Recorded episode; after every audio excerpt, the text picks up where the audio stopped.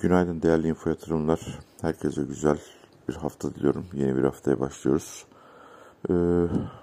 Merkez Bankası Başkanı Naci Ağbal'ın görevden alınması sonrasındaki piyasalardaki hareketlilik devam ediyor.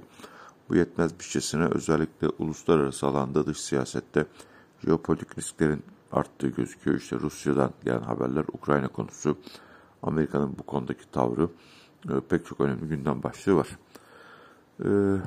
Ama şöyle söylemek mümkün. Özellikle Amerika'daki işte yeni teşvik paketi, bunun tekrar yatırımcılarda bir risk alma iştahının yükselmesine yarattığı zemin, dışarıda hisse senetleri piyasası hala yukarı yönlü hareketini sürdürme çabasında. Bizim tarafa baktığımızda işte yaklaşık 2 haftada çok ciddi bir satışla karşı karşıya kaldık. 1256 seviyesine kadar kayan borsa 100 endeksi haftayı 1430 puan seviyesinden kapattı. Sanıyorum geçen artık şeyde de ses kaynağını söylemiştim. 1450-1460 hareketli ortalaması sebebiyle küçük değişiklikler oluyor ama buralara kadar yükselişler olabileceğini, ancak bunları kendi adıma bir düzeltme hareketi, bir tepki alımı olarak değerlendireceğimi düşündüğümü söylemiştim. Uzunca bir süre burada yabancı yatırımcı tarafında bir sorun yaşanacağını hala düşünüyorum. Bu fiyatlara rağmen özellikle bankacılık endeksinde yabancıların hala satışında hareket ettikleri gözüküyor. Ve bu piyasayı sadece yerli, bireysel ve kurumsal yatırımcının belli bir yere kadar taşıyabileceğini unutmamak lazım. Bir diğer konu, yaşanan bu gelişmelerin ardından Türkiye'nin 10 yıllık tahvil faizlerinde çok ciddi bir yukarı yönlü hareket oldu. Ve bu faizlerde yaşanan yükselişinde endeks tahminlerinde, beklentilerinde ciddi bir baskı yaratacağını matematik olarak biliyoruz.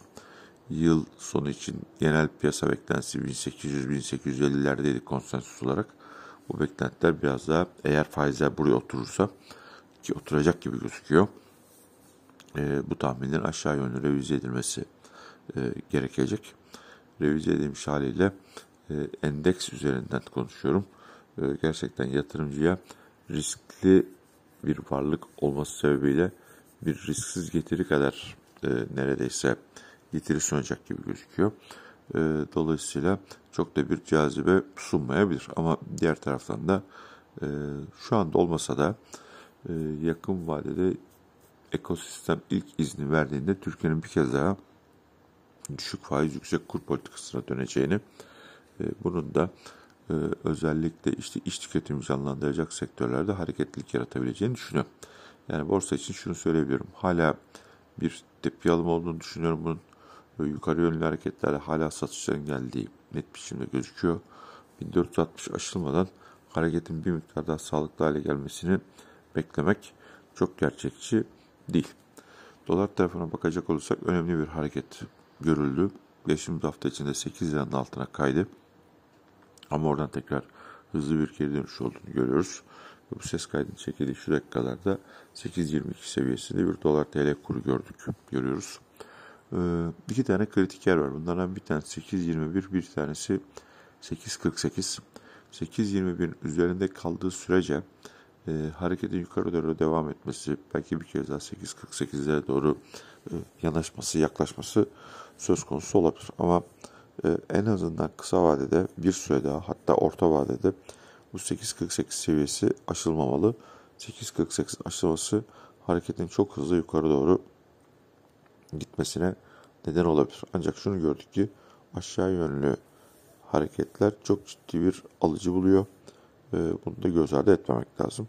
Altın tarafına gelindiğinde 1725 dolar seviyesinde ons fiyatı, 1685'te bir teknik olarak ikili dip ortaya çıkmış gibi gözüküyor.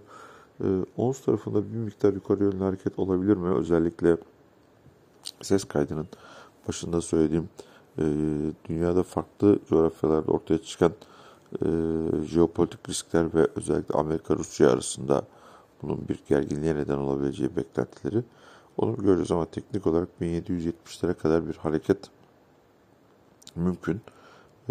Ama 1770'in şu anda aşılmasını gerektirecek bir durum yok. Ancak bu bir jeopolitik riskin, umarım böyle bir şey de söz konusu olmaz, çok daha ciddi bir boyuta taşınmasıyla olabilir. İçeride tabii dolar kurunda yaşanan yükseliş bir miktar yukarı yönlü hareketi destekledi.